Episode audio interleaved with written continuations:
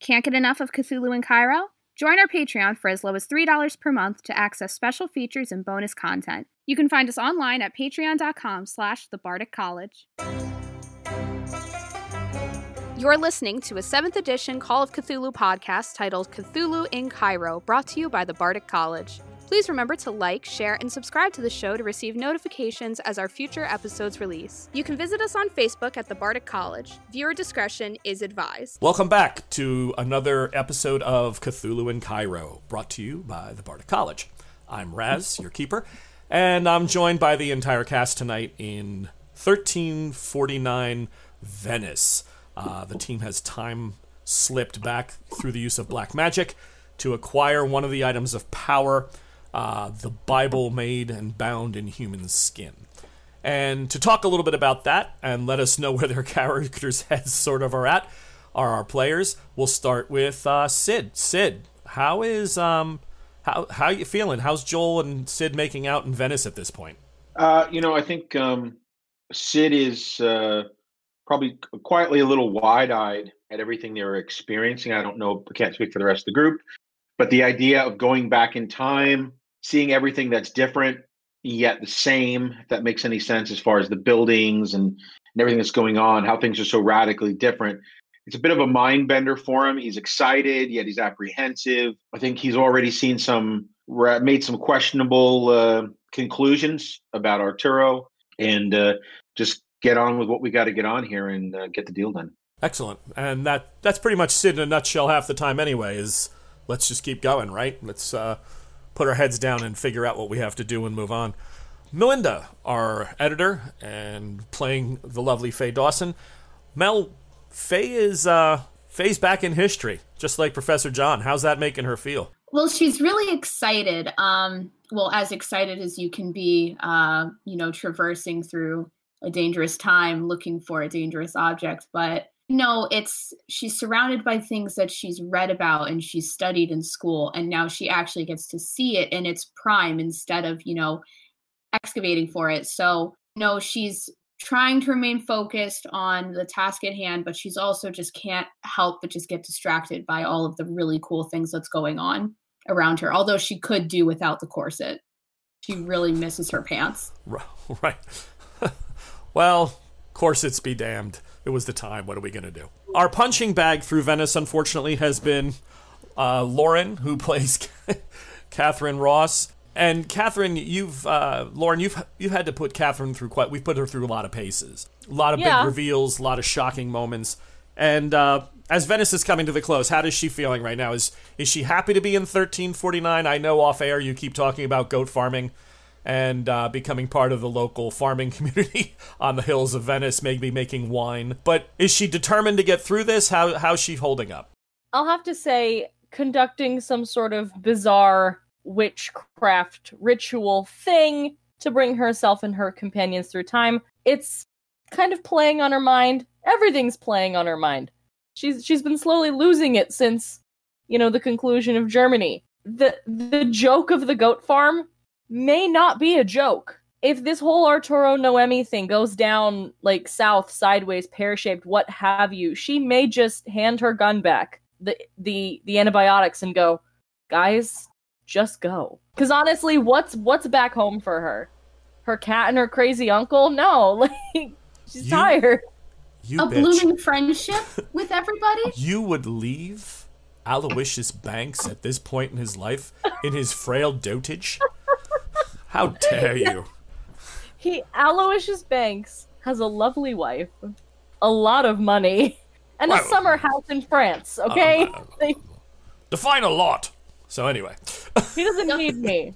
He also left you for dead in that bookshop one time. So exactly, he wow. called me dowdy. He left me alone. Okay. Yeah. Anyone who has an eye of Ahriman is absolutely not allowed tonight to use it for fact because she brought up something that was that, that was, was mean. You're you're going back to like episode three and slapping me for that. That's 15 hours of listenership plus 20 hours that we've recorded. How can you do that to me?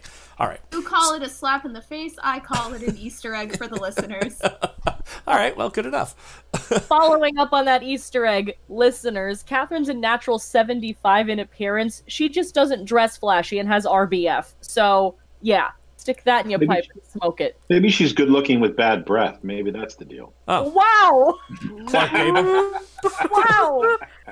That would be very inconvenient since she's a you nurse and has to, imagine you know, be on top of people as they're healing. Hmm. Ugh.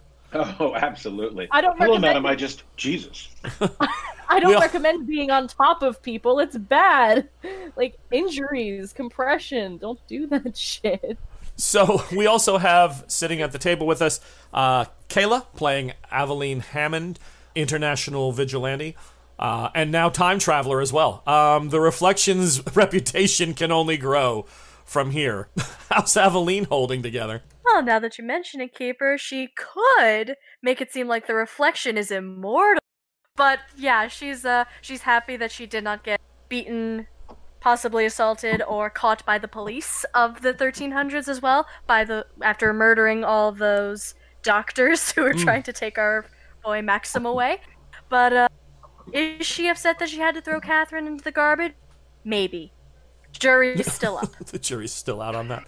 And I want you to think about this. If somehow you can get one person to write down in one history book that there was some reference to a reflection, you would be the first vigilante ever. You'd be like the first masked vigilante. You trump them all. That'd be awesome. that is my quest. And of course, quest. at the end of the table, last but not least, we have uh, Scott playing Professor John Schooley. Scott did point out to me, uh, I think it was off air, he was actually the first, that uh, as a history professor, this is living the dream uh, in a way. So, um, but besides the shooting and everything else, is he doing well? Is uh, Professor Schooley ho- holding on to his sanity uh, there, Scott? Yeah, so I think he's um he's just uh you know sort of enthralled in the circumstances that we all find ourselves in right now. You know the the smells and the the feels and the the looks. The, you know the, all the, the sensory information coming in it's it's overwhelming for for a history buff uh you know a history nut history professor i think i mentioned it right before we were starting but uh sort of a i think an interesting observation that uh that he's making is he's watching this sort of living history go on around the group, he kind of realized that he's he's looking at something that's dead, that's past, and he almost feels somewhat disconnected from it. It's kind of like a uh, freeing feeling, you know. Sometimes you're bound by uh, the now, and he feels maybe released from that. So, like, uh, the, may I use the quote that you used uh, just before we started? Um, Yeah. It only matters so much because they're all dead.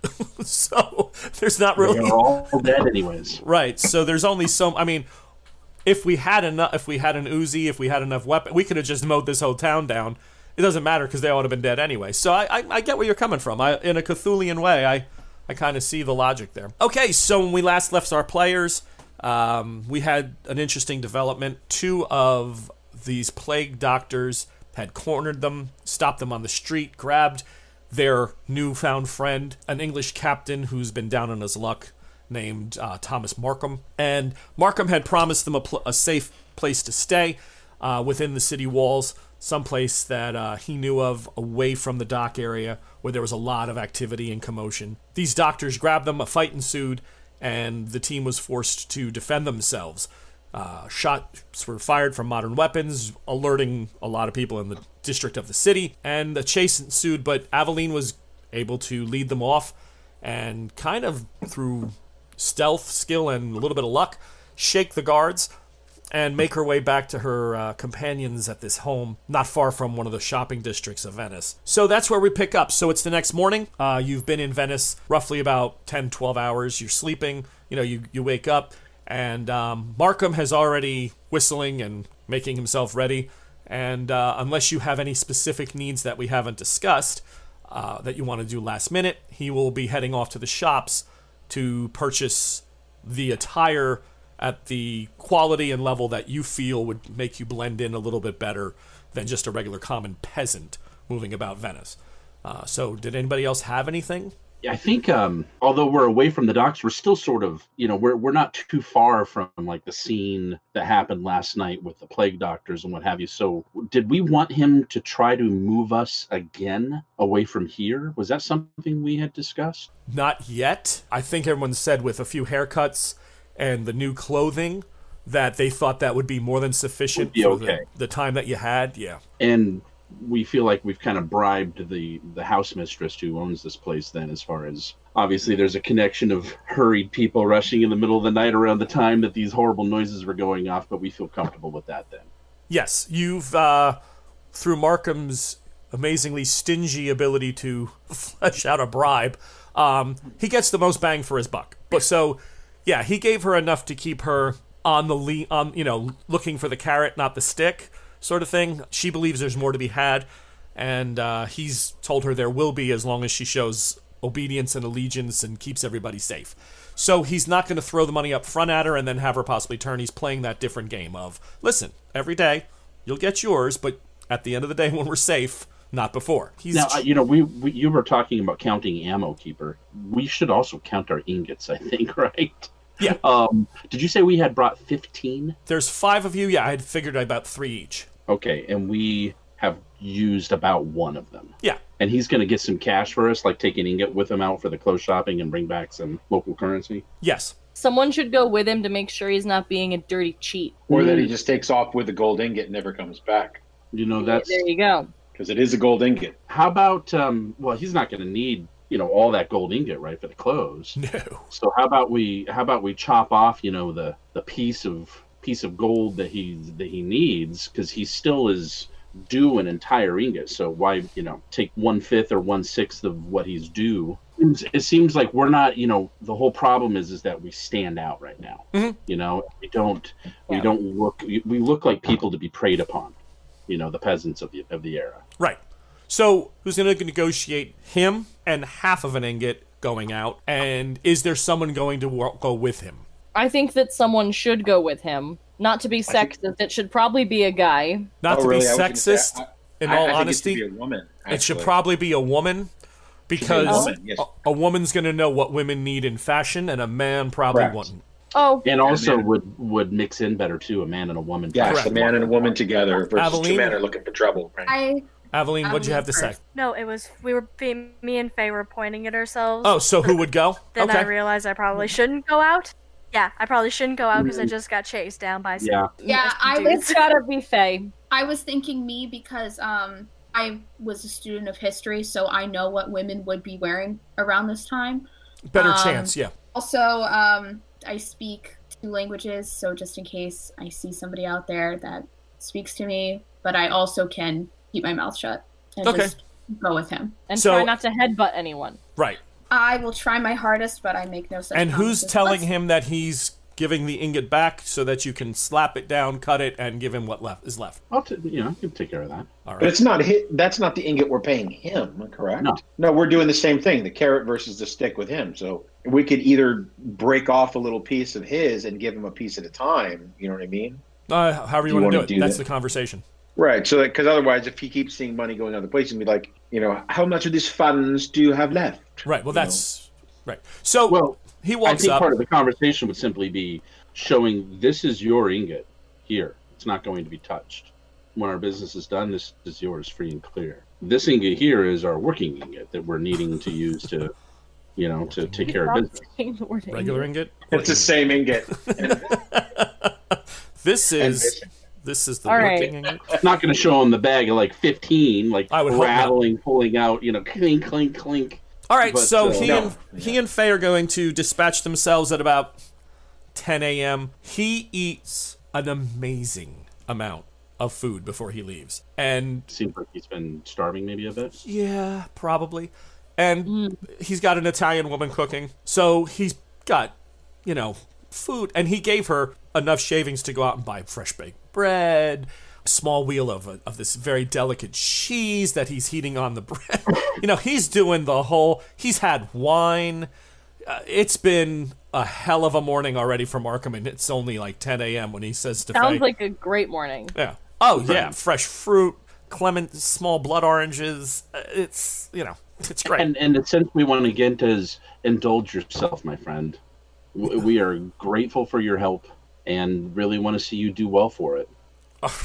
You are gentlemen, sir. More, more than I have met most in this country. Most of them foul people. Foul, not you, of course, Signorina. Um, you make a delicious baked cheese on bread, which I wonder what day if they will ever call this something else besides baked cheese on bread. It's rather long and cumbersome.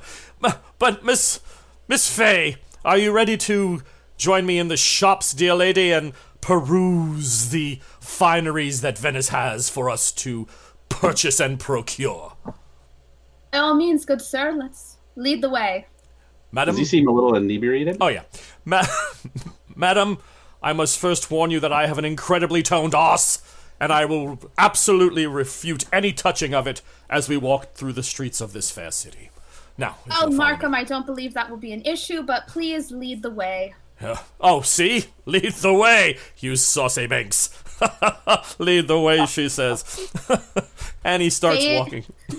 Faye's eyes roll so hard, it's like they're gonna get stuck in the back of her head, and she just leaves.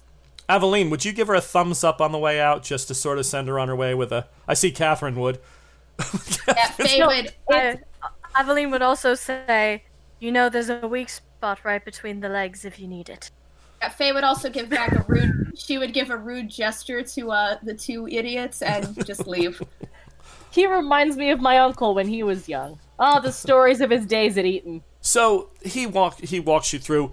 He's taken, uh, which he didn't have last night, a very fi- a fine looking walking stick, a little bit longer than actual, so it's a little bit more ostentatious. He's got that. He found it in the house. You're not sure if he was even supposed to take it, but he did, and he's walking say along. nothing. yeah, and he's like, um, "So shall we take care of the gentlemen first, or would you prefer to go to the shops for the ladies and get those out of the way? Their garments being so much more complicated than the regular pantaloons and shirts that the gentlemen will, requ- will require." No, we'll save the best for last. Why don't we go to uh let's go let's go take care of the gentleman first. Very well, very well. The type of thing you're looking for, ma'am, is, uh, or, milady, uh, sorry, uh, is, uh, down this street here, so, this is where we can find those bits of garments and shoes. Were you good enough to get the foot size of the gentleman that you travel with? I know that one mustachioed man is rather large. Wasn't sure if you knew his actual, sorry, foot size. Having a little bit of a re recurgence there. Sorry, madam. But uh, this way, I believe, and we'll, we'll be able to quietly and carefully pick out the garments that you seek. And as soon as he says quietly, Faye, he's here, Antonio! There you are, my friend. Let me introduce to you, Madam, Mad, Mad, Milady, Senorina Faye Dawson, here to buy some of your very, very special garments.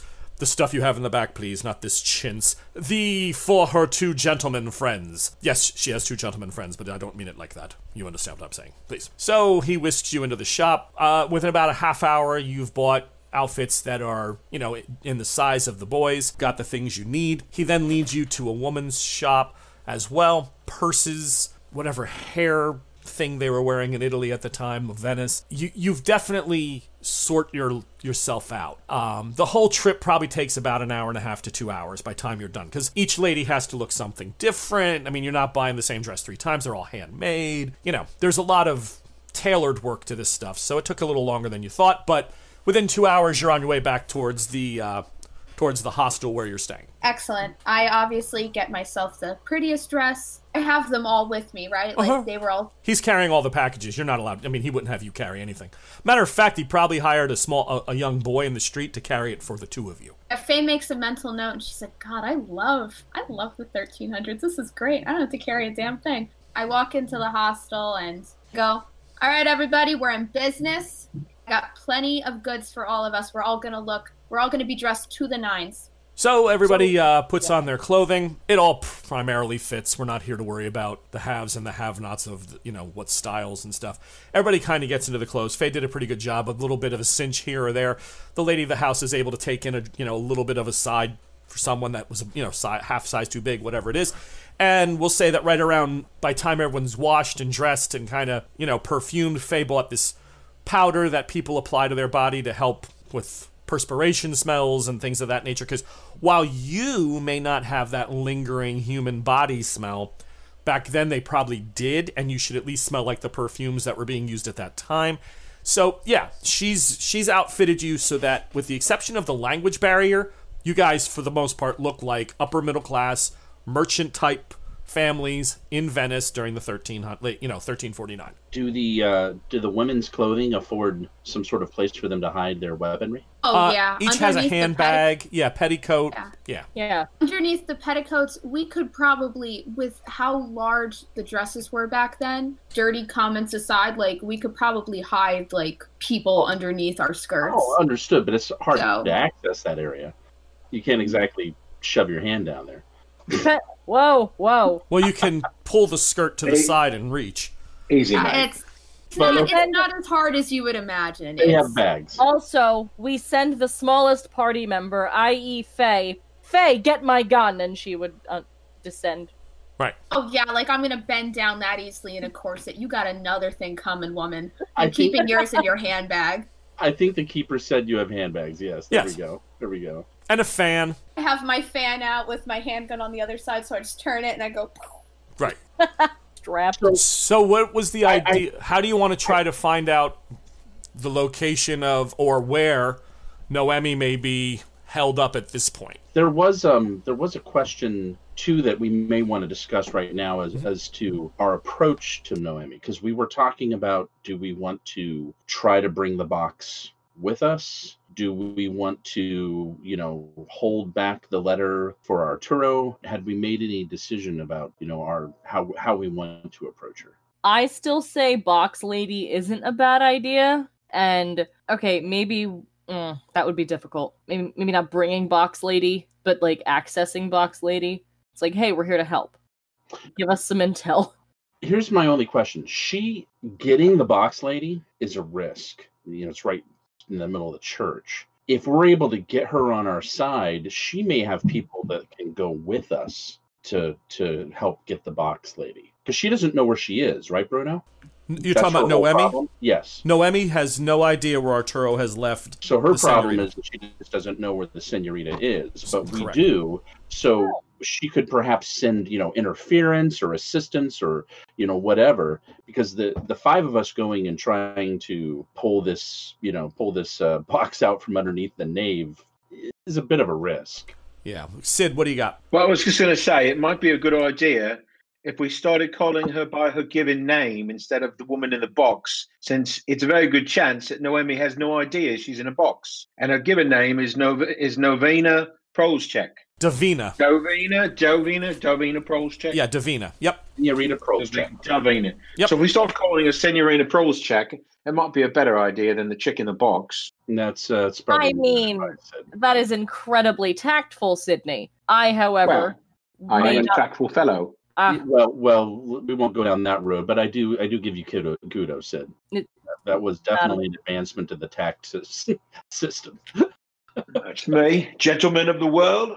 That's what I like to call character development, right there. mm. Aveline, what are your you guys thoughts on uh, understanding when I develop into a madman. wow.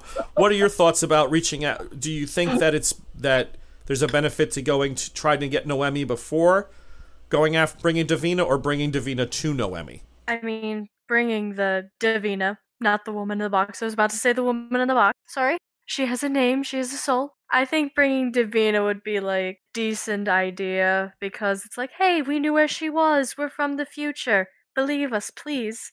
Not a gift, but a friendly face. I don't know. I that's my thought process. Okay. So somebody just mentioned this, and it it, it seems she doesn't know she's, you know, she doesn't Yeah. know she's a Slayer song in a box, Dead Skin Mask. You know, She may not. new to her. If we That bring is- her loved one as a dead skin box, she is going to freak the crap out on us. So we've got to Yeah. we've got to like break the news to her and throw it all on Arturo, and then we are here to help her. yes, that. We can be like, hey, we know where Davina is. Arturo Arturo did it. He's a bitch.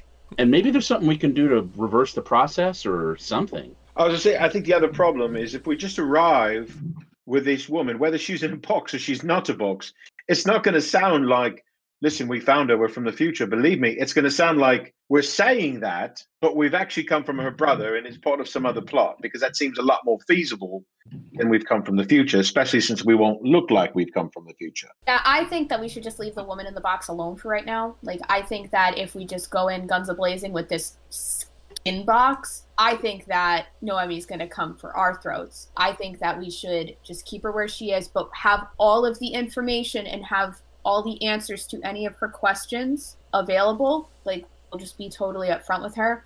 Uh, shift as much as obviously we'll shift the blame onto Arturo for how she got like this. But Right. Okay. yeah, well, I will leave her. So that brings to question in the letter. Sid Sid made a, a really good point in our last session about not because I was thinking we give her the letter, but Sid Sid made a good point about not giving her the letter. Do what what do we think about that? The letter, yeah, for the listeners at home, just to explain, the letter is written by Arturo, if you remember from the previous episode. It is sealed with the Giovanni signet ring. Um, it's basically a one use believe, because once it's opened, anybody could have tampered with it, messed with it, whatever. So, yeah, it's.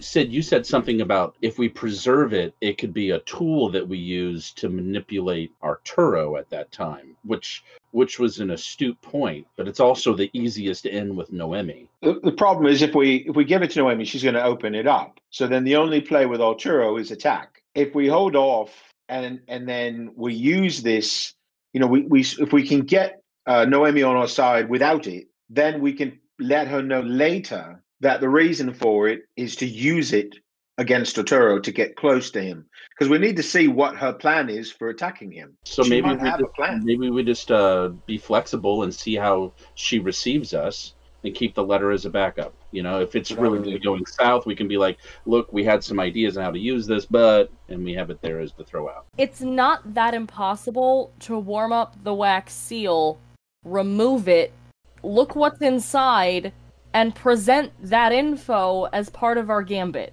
None of you, as far as I know, are a forger, We have lots and lots of money.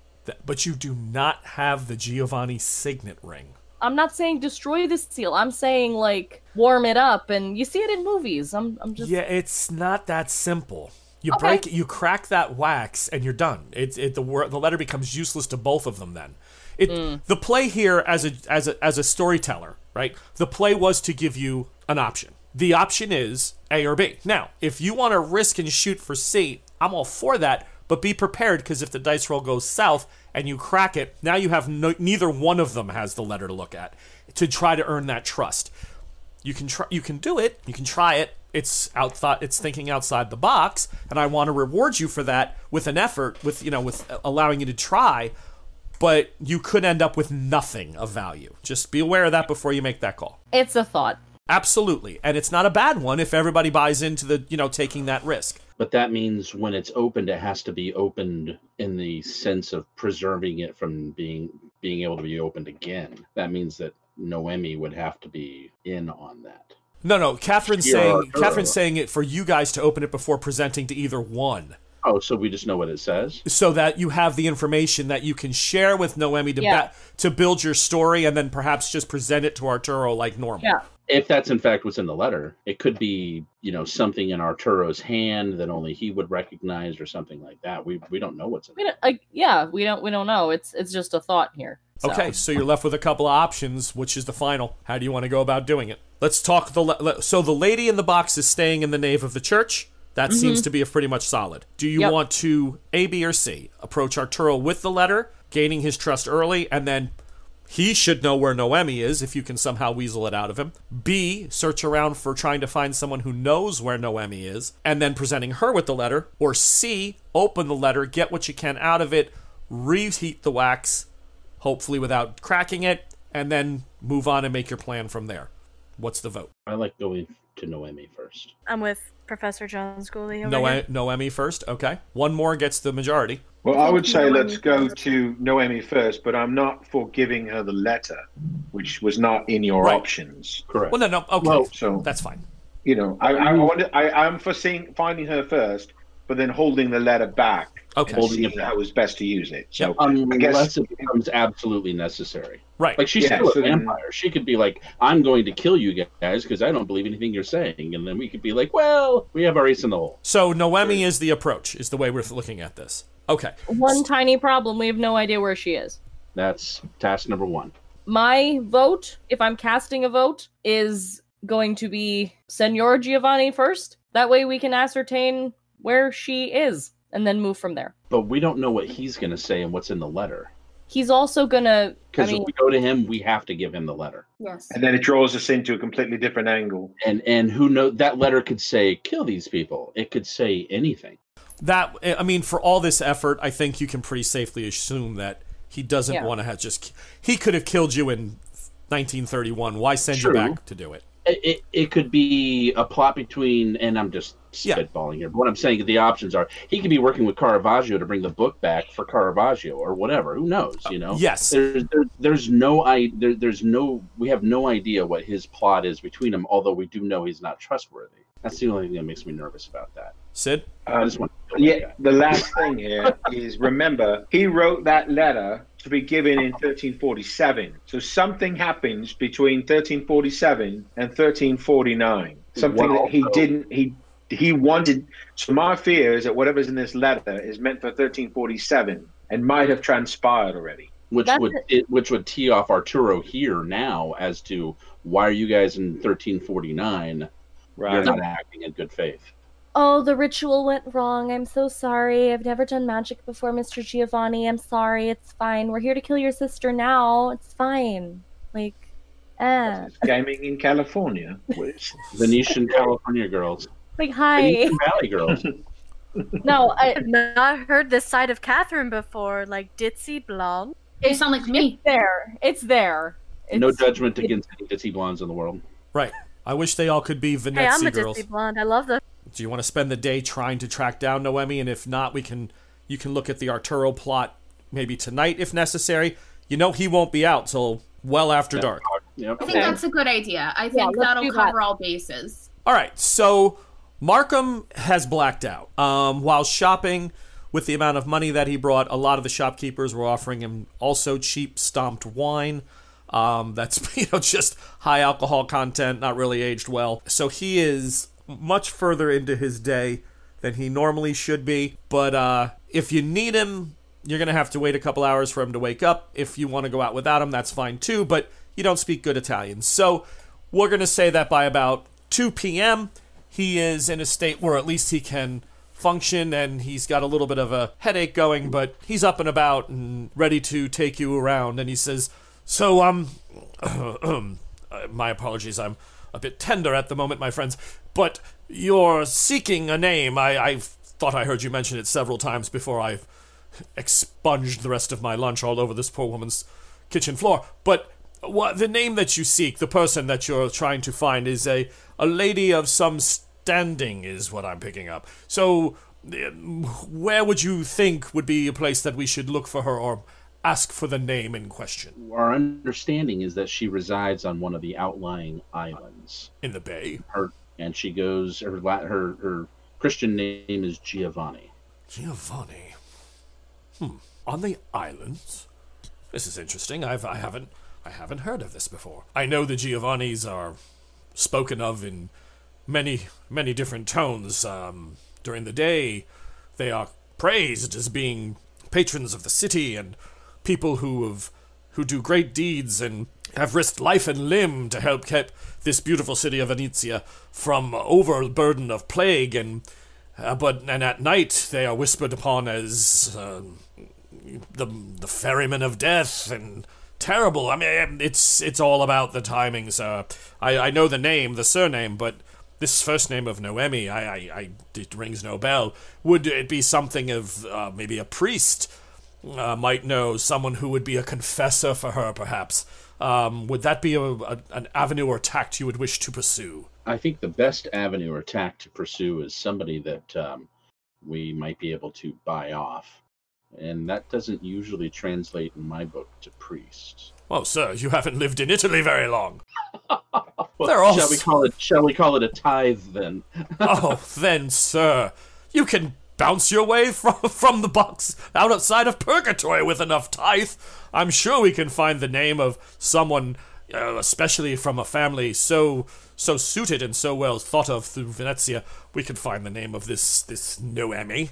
If uh, we wish to mm, speak with one of the local clergy, I, I would note, though, it's important that we keep Arturo Giovanni out of this. That he knows, who, you know, our searches and our work here.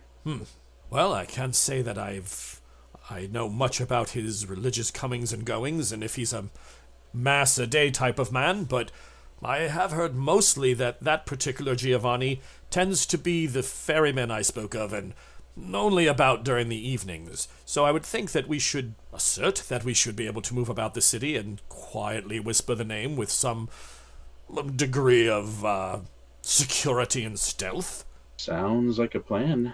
Does everybody else sound uh, like uh, Mr. Markham's idea here? Let's find this woman. I want out of here. Yes, well, of, of course. It's the smell, I know. I'm sorry. She's just cleaning it up. Now, if, um, let us move on and, uh, wait, uh, as far as, pa- there are several beautiful, um, churches here in Venice. Um, the one that I'm thinking of, uh, not that we could make our way to in a few minutes of walking this fine city, would be the Chiesa di San Giacomo de Rialto. Um, one of the, uh, it's a magnificent church. I'm, I'm sure you, uh, you would love to see it. Shall, um, I'll lead the way, sir. Please do. Okay. Fantastic, fantastic. yes, Catherine, that's the ritual church.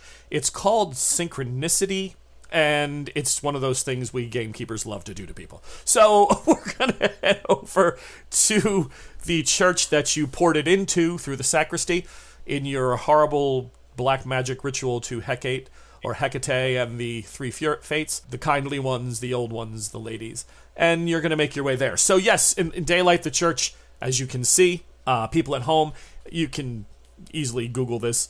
It's the Chiesa di Giacomo Rialto. Uh, it's a very old, very different looking church than you would think. It almost looks like it wasn't designed originally as a church, but it, it supposedly was. It does not have the standard cathedral esque quality because it was built in like a thousand something. So the architecture is slightly different. But uh, you make your way there, and outside you run into a throng of people during the day.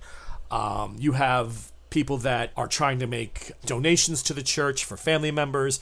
You have all kinds of people lined up that have just sniffles and colds, runny nose, uh, boils on one, you know, person with a bad leg. So you've got this just throng of about two, three hundred people in the piazza that seem to be begging entrance to the church to come and kiss the feet of the Virgin and you know pray inside the church. The priest is walking. Uh, the priests are walking among the, the throng and are selecting certain people to go in. They have with them.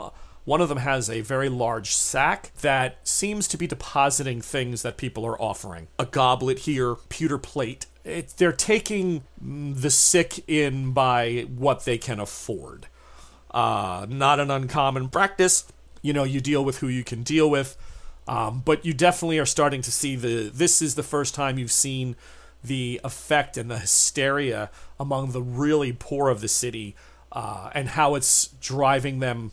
You know, not. Uh, let's be honest. In the 1300s, people were incredibly religious anyway, especially in Italy. But you're seeing the the panic throng of people as they push towards this church and are asking for anything, a blessing. Just let me, just touch me, help me, heal me, and it definitely pulls at your heartstrings. It's it's a it's a tough sight to see. Off to one side is a monk with a black wooden stand uh, with a box on top. Um, Keeper, and- can I ask real quick? W- Yep. We were we, we got currency, right? Like a lot Yep. of currency. yeah, yeah, he gave you currency. Okay. Yeah, he, so we he have gave you the change. that we can be we can be like tucking into people's hands and things like that. Yeah, we- uh, you can always break down another ingot for more, sure. Why? why would we? Like, I'm not trying to be an asshole. Why would we do that? That is super drawing attention to ourselves. well, with charity is charity. There's a time and a place. okay. What? Yeah, and it, and it's now and always. Wow. and you heard it here first, folks. Professor John Schooley, Teutonic uh, healer from uh, that was the oh the Hospitallers. He's he's he's definitely a man of the Hospitaller uh, Knights. Yes, I would fit right into the Order of St. John's. That's right, to St. John's. so this one monk is sitting by himself, and he is he's wearing, unlike the Franciscans who wore the um, the the brown robes of their order. This gentleman is in black. His head is covered. Um, he's wearing his hands are kind of closed and hung hung inside the robe. Um, he looks to be more of a, a Benedictine monk in, in that the dress is definitely better. It's it is black. It's hot as hell, but he's dressed finer. Belt is made of a of a very good quality leather, not just a simple rope satched, or, you know, cinched around his waist. And he's off to the side with a stand and a black box on it. No one is around him for you know as you approach the piazza and you're looking at all these people. Then you see one woman make her way through the crowd and whisper something to him and he nods and she drops a slip of paper in to the box and you hear him just you know through the crowd and the, the, the noise and everything you hear he must say something there's a mumble but you can't pick it up because these people are screaming for the mer- the virgin the virgin help me but the woman tears in her eyes makes her way away from the monk and into the crowd now you can try to track her if you want to try to talk to her but markham is looking around saying hmm we're probably going to need a couple of those um lire that i gave to you, Sir Sir John, uh, in order to bring one of these brothers closer to us where I might be able to ask your query. Do I have your permission, sir, to try to draw their attention? Discreetly, yes, but the the gentleman there at the table in the finer robes, it seems, seems like the person to talk to. Yes, sir. He works directly with the Doge. He reports to them. And the box that you see in front of him, sir, is the name of potential people who may or may not be needing a um, ride to Poveglia. That is not a box that, or a man that we would want to get too familiar with if you uh, get the drift of my meaning, sir. He's, uh, the, the papers that are replaced inside that box could damn a whole family to Arturo's ferry. Oh, I see what he's saying. Right, right. We want to we want to So- stay clear of that lot. So out of out of you know, kind of just discussion wise, out of character, is that like a like people would, you know, I don't like this guy, so they they throw the name in there, Yep. or you know, political reasons or things like that. This was those sort of machinations going on. Yeah, so Venice um, was a city, especially in, uh, through the 13 and 16, 1700s, where they had boxes all over the city in which you were allowed to drop an allegation against any member of the society or the city itself. It was handled as if it was true, and you had to prove your innocence. So if you put that so and so is a philanderer, so and so is a sodomite, so and so, they were arrested, and then witnesses had to be called forward in order to, to get you out. It was a nasty game, but it kept a lot of people very honest because they were afraid if they screwed around too much, they would get caught. Kept people polite for the most part.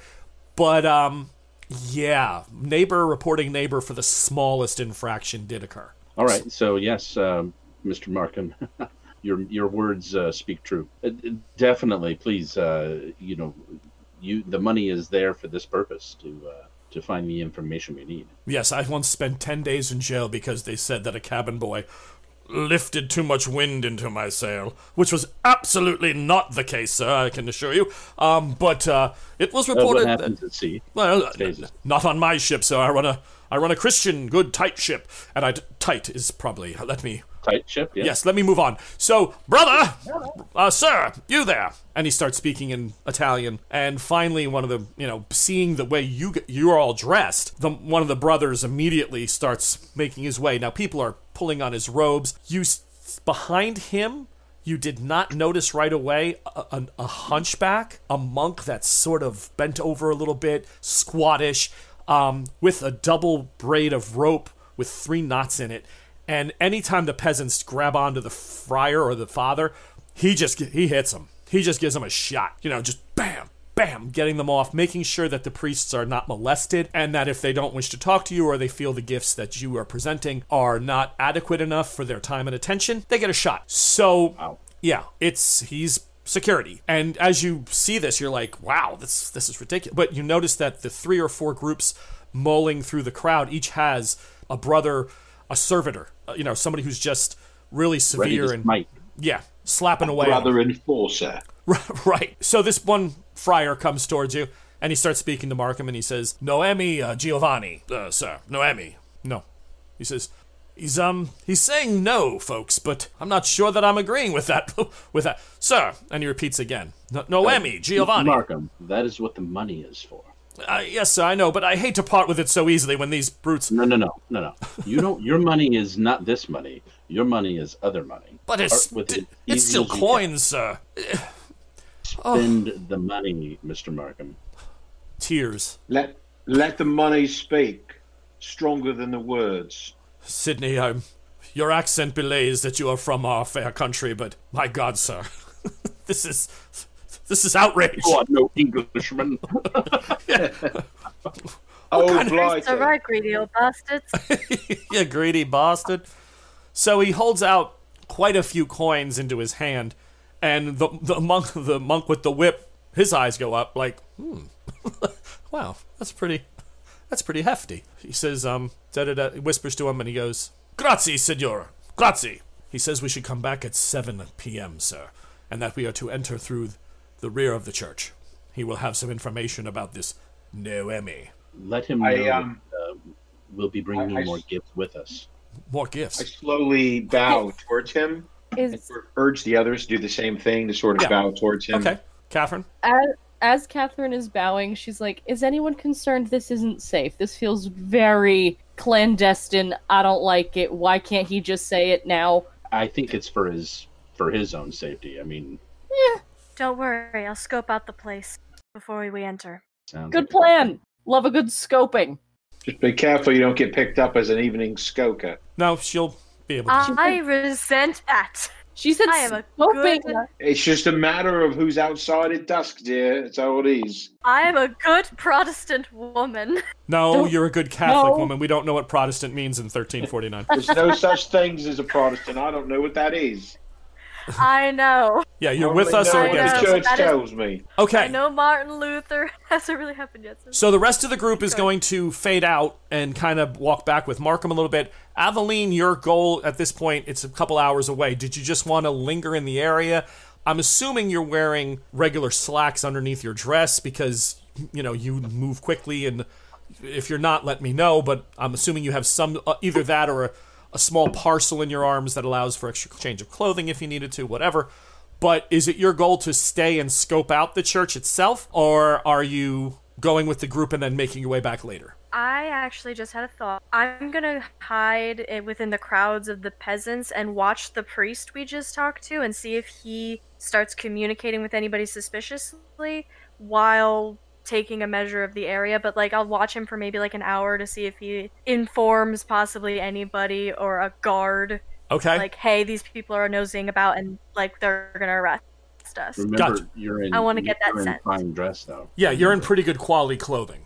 You don't look Yeah, like. you got- You're going to stand out just by the nature of what you're wearing. You're a lady. Oh, where's mud? Get me to a pile of mud. No, no, no, no, no. Just we'll say that you have other clothes with you in a parcel that you can make your way into a tavern or you know close a, a you know just go into a, a house or a, a, a, a shop a merchant Yeah. shop and just try something else on buy a vest that's made and, and and come out with different clothing on it'll it'll raise a little suspicion like the shopkeeper are like what the hell are you dressing like that for but with enough gold it'll get you back into regular street clothes without a problem Yeah, You have to remember, it's not going to be easy to wash those clothes. We're talking about a time when literally people wash once a year. Faye I also know. would have punched you in I'm the just not afraid. so the rest What of is the team everybody's problem? I'm I am willing to hide in any way possible, throw my gun into a canal, and everybody yells at me. you're doing fine don't What's my problem? Um, What's my like, problem? I went out shopping with that drunk. I had to deal with him going, Oh no no no no, Faye, darling, uh, don't don't touch my rear, don't touch my behind, and I had to deal with that to get that beautiful dress on you and those jewels that bring out your eyes. I swear to God, if you so much as come back with a speck of dirt on there, I'm kicking your ass back to 1931. I swear to God, Aveline, don't test me. You know, for a Okay. second there, I swore you were a middle aged sailor. For for a second there, I thought it was Catherine. Um. Okay. So, Catherine would like it known. All right. that- Catherine would like it known that her heart, her little heart, went pitter patter when they got mad like that. Did it just grow two sizes too big? It was she. It's like oh, like kindred spirit. And the Ross's heart grew And- two sizes that day. You know, I've met loan sharks who are more like kind than you. Ah, quote from the ref. Thanks, Faye. Thank you, Fa- Kayla. That's one of my favorite Christmas movies. Um, so the rest of the team makes their way out with Markham with the understanding that Faye will get back to them uh, or meet them here around 7 p.m. Uh, before we get to Faye, is the other, do the rest of you need want to do anything, or is it just going to be a have a quick bite to eat, get ready mean for this evening? Dad? Do a little Do sightseeing. you mean Aveline? I'm sorry, Aveline, not Faye. Yes, I apologize. Okay, so you guys are going to sightsee. So you do, you walk around. Um, you do see sections of the city which are far more uh, affected. Some homes have been s- burned out and smoked out. Today, there's only two or three houses in this one quarter of this one area that are still billowing smoke. With plague, sometimes they would set fire to the homes, especially at this point because 1349, the a lot of the flu had died down. The the deaths were becoming a little a little bit more controlled. You were having less and less. Catherine, what did you, I'm sorry, you had something? It doesn't need to be right this second, Right. but before we do, I want to go to an apothecary Okay. and get Leeches? Um, no, like like bandages, like alcohol. More like I want to buy alcohol. and I want bandages. Did What? not exist. Bandages? Like a piece mean- of cloth? yeah, cloth. Right. How did people sew up wounds? Like Cat gut and Very like li- like very thick l- Yeah. twine, like line or something. Fishing There was, line. there Yeah. was no medicinal alcohol. They Yeah. used their mother's sewing needle and prayed. That's how they Yeah. did it. and I'm gonna acquire a mother's sewing needle, and we're gonna pray, kids. Okay. We're doing dangerous shit. All right. So, Catherine, you take care of that along your journey. You find Yeah. a barber surgeon who is known the entire citywide for his excellent amputations. He can hack off a limb like What a nobody's guy. business. Yeah, this is this man is he's the guy. I mean, you want you could get like a bottle of really strong spirits. absolutely. That's what they would use. You Yeah. know? They would just hit it with some sort of an alcohol, but not an actual clean alcohol. like- yeah, yeah. Yeah, it wasn't like rubbing alcohol or something. Right. Aveline, so go ahead and make a stealth roll for me and after you've gone to the shop and picked up a nice little vest to dress up your peasantry garb a little bit. Why don't you go ahead and make a roll for me on your stealth? Nineteen, Okay. and Um, that will be a. Wait, hold on. I have a sixty-five now in stealth. It's not a critical success yet, but it is a hard success. Right. So, yeah, you blend into the crowd with no problem. After about 45 minutes, the hunchback that was with this particular friar beats his way back to the front and walks back to the church. The monk is still doing a couple things, letting people through, uh, but they've pretty much mulled through the crowd and picked who they're going to bless today and do the holy water, you know, the sacraments upon and try to, you know, hopefully faith heal and and clear up uh, whatever ailment they are you know attesting to. You see the monk, the um, the hunchback monk, run, leave the building, make his way down some side streets. Now you have a choice: you can stay here or you can attempt to follow him. It's your call. Your stealth roll is so good. You're easily going to be able to follow the guy, and he's moving with pretty good haste. He's loping. I mean, he's half running, you know, kind of but he's making his way down along the side of the church and take you know he's about to turn right and go over a, you know another bridge into an alleyway and make his way through into the city somewhere. Do you want to follow him or let him go? I want to follow. so about 10 minutes he runs and finally you see him enter this alleyway with just an arch. And it's very dark. It's it's narrow it's probably just wide enough for him to kind of scoot into straight. To turn around it would be tight. It would take you know like he'd be scraping his body a little bit to rewrite his shoulders and then he'd have to walk in and out you know. So once you're on your way in pretty much you're heading straight. You kind of look down this alleyway. As he gets about two-thirds of the way down you hear him knock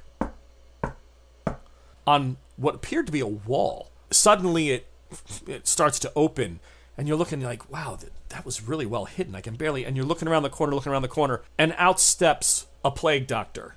You hear him say something in Italian. Go ahead and make me a roll. Give me an intel roll. I just made it with a seventy-three. So that's just a regular success. Yeah. Okay. So you you pick up only one word that was said by Markham earlier in the day. You just, you know, you you happen to pick up the number and you definitely hear him say 7. That's the only word you made out of that entire conversation. The plague doctor nods once, doesn't turn to go back inside, just steps back and slowly shuts this door, which like I said to you appears almost like a wall. Now, you see him turning and he's heading towards you. What do you do? Try to get out of the way and find a corner to hide in. Yeah, your stealth action, I mean, you got a hard success. He's not looking, he doesn't believe he's being followed. Again, you don't even look a lot like you did earlier when he took notice of you in the fancy dress. He takes off and he heads back in the direction of the church. It this happens at about 5 p.m. You're waiting outside. The rest of the team is wandering, making their way back. And about 6:30, I would say, gang, does that sound about right? You'd make your way to the church. And at 6:30, you meet up with Aveline, and she's off. You know, she catches you and moves you off into the safety of one of the buildings that overlooks this piazza. She's watching as the sun is getting, you know, it's setting, but it's don't get me wrong, it's Italy at seven o'clock. It's it's it's bright, but not it's dusk. You know, it's coming to dusk. She points out across the corner, and sure enough, you see three or four of these plague doctors. We'll say three at this point make their way almost as if they're floating. It's just the the the, the robes barely billow, but they're that same style, the same hat. Just push their way across and enter the church through the rear. And there they are. And this is all of us, or this is Aveline still there? Nope, Uh, everybody's together now at 6:30 Oh. and they've watched the She- doctors arrive. Yep. She had warned us about that. Yep. So Well, Hmm. this is grand. This is marvelous. Wonderful. This is wonderful trap. yeah. Should we kill That some more plague doctors? That little man with the hunchback Well, was the that's one an- that told that's them an where option. we would be. Shall we kill more plague doctors? I'm always willing Well- to kill more plague doctors. The great plague doctor expungement of 1349. John, well, we're we making could- history. We could kill three of them and keep one. Yeah, killing three of them eliminates lots of our little things called bullets, which we Yeah, still need to have. So Yeah. maybe I don't know. I could go in with somebody with a decent amount of stealth and we could do this quietly rather than obnoxiously shooting, let's say, like a sawed off shotgun into a doorway. So you're saying Like you you want to like I stealth say it with butcher kill? Yes. Four people. No, that we're not gonna let. That's that plus, seems a bit. plus the priests. Yeah. yeah. I mean, the Why- priests are why probably we- going to fight are we- back, but I can't imagine they're like battle priests. Um, well, Battle priests? I know.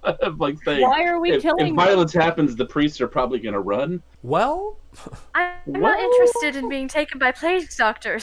Sorry. No, and neither am I. nobody- So maybe we should just cut our losses and uh, go find Arturo. yeah, try a new plan. so maybe. this church, Arturo actually, did hold on. indicate. Arturo did indicate in the future that he had been connected to this church for some time. You know, So um, how about how about this? So the pl- the doctor, excuse me, the doc- the the the priest that we talked to, right? That we gave money to, sure. clearly has information. Clearly knows the score of things. Went and has enough contact to bring in these people or what have you. So why don't we just chill? You know, hey, it got blown. They all leave or whatever, and then we nab that priest and be like, oh, well, your little plan didn't work, and now you pissed us off Okay, and we get, and then and then we see what information we can get out of the priest. that's an an- that's an option. Uh, Aveline, what were you going to say? This plan might not be a good idea, but I, like Aveline would say, I actually do know where they were hiding out and where they came from. Maybe we raid the place. Ooh, um, Ooh, ooh! Take this opportunity while they're here to go back and burn out their house. there could be a hundred of them in there. It was too small of a space. It was hidden inside of a wall. you can't. Don't make that. Don't make that guarantee. You have no idea what building. The building they came out of. It was the the side of a building. You didn't take note of the dimensions. It could have been a whole basement. It could be a whole building of them. You don't. I mean, but It was you- a small al- It was a small alley that led into a secret hideout. So that's where she's getting that. but do not to relay that you I your character doesn't feel comfortable enough to say it was a sm- that there may only be a few. You really have no idea their number. Just some, I just don't want you to tell them that and then when there's 50 of them they get oh my god, you know. So you saw what you saw. You think it's small but you really have no you're not sure. Logically, there is logic there. It's that I was thinking about. There can't be a basement because we're in Venice. It's water, and they could be a bit of a bigger space. But surreptitiously, that's where I was thinking. It's like you don't want to have like a huge hideout. It's more of a hey, little meeting place, maybe a couple beds, but we can we can go off of that. That's where my head was at, and that's why I suggested it. Understand the logic, but if you're going to tell them tell them what you saw and then they make the call. Don't don't jump to that kind of a conclusion because you may be very wrong. That's I just don't want you entrapped in it. That's all. So Catherine? is the idea to sh- I'm sorry, uh, Catherine? I'm I'm cool with roughing up a priest if we wait and if that works out, and if not, time is ticking, man. Time is ticking. We gotta find this Noemi chick sooner rather than later, kill Arturo sooner rather than later, because every minute that we're here, it seems things are going to happen. We are also perpetually exposed to plague. There is still the chance of plague, but you are hitting with antibiotics. You should be f- safe. You have enough doses, yet you're in good shape. Well, we're definitely not going and knocking on that door. So, Yeah. are we? Are we hanging here in a position of hiding, waiting for the uh, for the beak faces to leave? Is that what we're doing? Let's hang out for a bit. Are we in a position that's well hidden and Yeah, for not now. obvious? Yeah, you're you're eventually the, the shopkeep is is closing up, so you take a different you know angle or view of the church, and sure enough, ten bells go off in the in the chapel. You you know up in the in the tower, you hear the boom. It's go, it's starting to ring, and at ten, you see the three and uh, that entered through the rear, and two come out the front. They don't notice you, like they don't look around. They don't change the angle of their head. They just fall into a perfect line and with five feet between each, just swoove across the piazza and head down towards the docks. Shopkeepers have closed up, windows are boarded, and off in the distance you hear the chant, Il familico, il familico, ten bells, ten bells, il familico.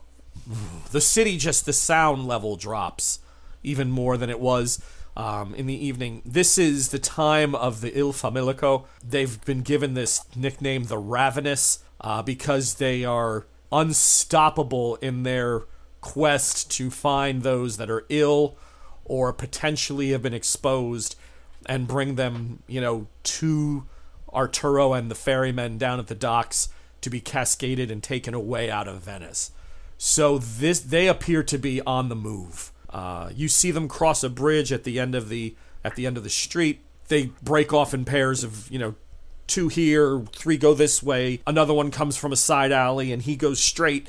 You just see them start to fan out across the city. So we, we don't want to be out on the streets after ten o'clock, is what I'm hearing. unless you're going to approach Arturo directly, um, or you're already inside of a building and they don't come into it. I mean, some buildings have paid to be left alone. Some buildings are safer than others. It's it, yeah, but the this is the problem of Venice in 1349 with Arturo running the the, the show on capturing people. He's So making the, a business the plan out of at it. the church. Yeah, the plan at the church seems to be a strikeout. These plan things are all over the streets. If we go in there and create a kerfuffle, you know, right now, then we risk these things coming down on us again. you could you could make your way into the church with the skills that you have find the particular friar and question him they've left this area as far as you know they've moved away from the church itself fanning out through the city you could still probably make that work Y- yeah there's a risk but as long as you're not overtly loud uh, you should be able to get some things done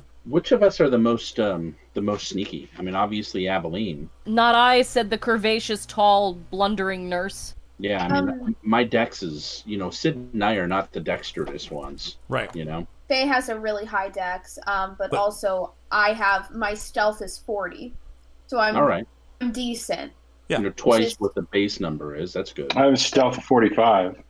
Oh, okay, wow. And your dexterity is forty. Oh, it doesn't really govern by that, though, does it? No. Sorry, No, right. but so I my- digress. Right. In my Um, case, it, it ties into my my character's history and what he did. You, if you're tunneling underneath Germans, you might want to Totally be get it. quiet. Yeah, totally get it. Sapper. Yeah, I mean, if if we want to hang back and be prepared to like charge in if there's evidence of trouble, you know, probably not best for all five of us to try to go sneaking in there, right? Well, the Why other not? option is that you could do is you know where the lady is. She's in the nave of this particular church. If you were able to get in very quietly after hours, remove the stone and open the box, she might know where Noemi is. Well, we hadn't even thought a about very that. good point. We had not even thought about that. Yeah, but we might want to wait till later, Yeah, absolutely. I'm not saying doing it at 8 p.m. Uh, at 10 p.m. at dead of night, Yep. and let's pay attention to the candles. I think that digging Davina up might be a pretty good idea. Absolutely. Okay. Well, it's not really digging. She's under a stone in the Yeah, you floor. just pull up one of the flagstones. Yeah. Yeah, yeah, you know what I mean. Yeah. You Yeah. know what I mean. Jesus God, you know what I Metaphorically mean. digging, yes. Yeah. But still a job for Sid and Aveline. What do you think, Aveline? Oh, definitely Aveline. Yeah, and Sid. Whoever can keep their mouth shut and who won't trip over some stairs, that's important. wow, Both referencing things uh, episode six uh, from the podcast Nice. with the stair trip. Okay. I love you, John. Well, I, have got a strength of 65 and a dex of 40. So, well, the stealth is going to be the picking up- number, not the stealth, not the dex. right. Well, the stealth I think is good. The strength for picking up the stone, I imagine. Should be fine. Wait, dude, we're the same strength. We could, we should arm wrestle. Wow. Dude, I'm totally down with it. Everyone Yeah. needs a California accent. Like Arm all wrestling is not about characters. strength; it's about skill. It would be your fighting brawl. Okay, John. Okay. It's Okay, I'm John. over the top. Over the top, it shows, man. It's skill, bro. Right. Portuguese jiu-jitsu. Well, Um, my fighting brawl is a 55. What do you have to say There you about go. that now? You got him. You, All right. You're gonna own him, Aveline. We've already seen you whoop a Berlin, a German doctor in the middle of the, the lobby. I'm sure. I'm sure it won't be any problem. All right, So, so, are we are we Yeah. hanging out here, or are we going back to the room? Because it's we have to wait more to the middle of the night, right? yeah, what the candles get replaced sometime in the in the late uh, part of the the night. So when you arrived last time, it was just about midnight, and the candles were burning down. You figured you had a little bit of time, so we'll say between midnight and twelve thirty. So if you approach any time after one p- one a.m., you should be fine. Um, you should be able to get in and out with not too much difficulty. And I'm gonna give you guys a roll for whoever attends. So first, let's set up. Who's going? Is everyone else going back with Markham to the house, or is it your? Do you want to stand guard in case something goes south? That you have people outside helping, ready to help you get out. Yeah, I think we all want to be here for the operation, Okay. but the three of us would just be on the outside. So if something goes south, we can, you know, come in guns a blazing, subdue the situation, and then get everybody out. Okay. You know, Yeah. Just blazing. Just remember. Yeah. uh, remember those sniffing fellows because they didn't seem to need visuals very much. Right. You want to keep an eye out for the the Il Famelico. Absolutely. If you But- see them coming, that's a But problem. we're not their target audience anymore. No. We're not. We're not. We're obviously not diseased, and we don't look like we are the type of people that can be. They're looking for the people that aren't going to be missed, that they can just round up and ship off and make money on. Right. Right. Yeah, we look we look From the like city. exactly. We look higher class now. Okay, so before we take our before we close this episode out for the night, I'm gonna we're gonna set it up like this. I need either Aveline or Sid to make me a luck roll. Uh, whoever's luck they feel is higher currently, do not tell me the number. Sid, just you can say my luck is in good shape, it's in bad shape, it's in great shape. Aveline, how's your luck? Good, bad, great, Untouched, so really good. untouched, really good. Sid, what's your luck? Decent. Okay, so Aveline sounds like you should probably be making this roll. Go ahead and make me a luck roll, mm-hmm. please. Come on, Aveline. I swear to God. Wow, that's a one. That's a one. I don't want I don't want anyone to believe that the keeper is starting to become a little suspicious, but the keeper's becoming a little bit suspicious. They're getting on I am not seeing anybody miss many rolls. but that's okay. Don't We're good. worry. All right, so I what? had critical fails last time. I know. You're always yes, I know the group has had many critical fails. One for every 10 crit successes. All right, so no problem. We're good. Uh, so the critical one is a 1. Not only is the window unlatched, but someone was cleaning it earlier and there is a ladder outside leading up to it. So you the the la- the window that Aveline latched out of last time when she secured the front door is still unlocked.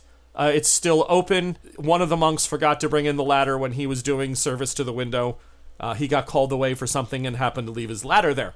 So when we start the next show, we'll begin with uh, the climb into the church and the conversation with uh, Davina Prolchek, the lady in the box. So, from all of us here at the Bardic College and Cthulhu and Cairo, I want to say thank you very much for listening. Like, share, subscribe, do all that stuff Faye talks about at the end. Uh, players, thank you very much. It's about to get intense. Um, I'm really looking forward to seeing where it goes after we find out where Noemi is. And uh, for all of you listening to this show, we always appreciate your patronage. Uh, you're a great group of people, and we thank you so much for joining us. Until next time, I'm Raz. Players, good night. Thanks, night. everyone. And we'll be back soon to Knocked. do this again. See you next week, everybody. Bye bye. Thanks for listening to this episode of Cthulhu in Cairo. You can like, share, and subscribe to us wherever you get your podcasts. The music you're listening to is Return of the Mummy by the great Kevin MacLeod. Join us next time to see where our intrepid explorers find themselves next.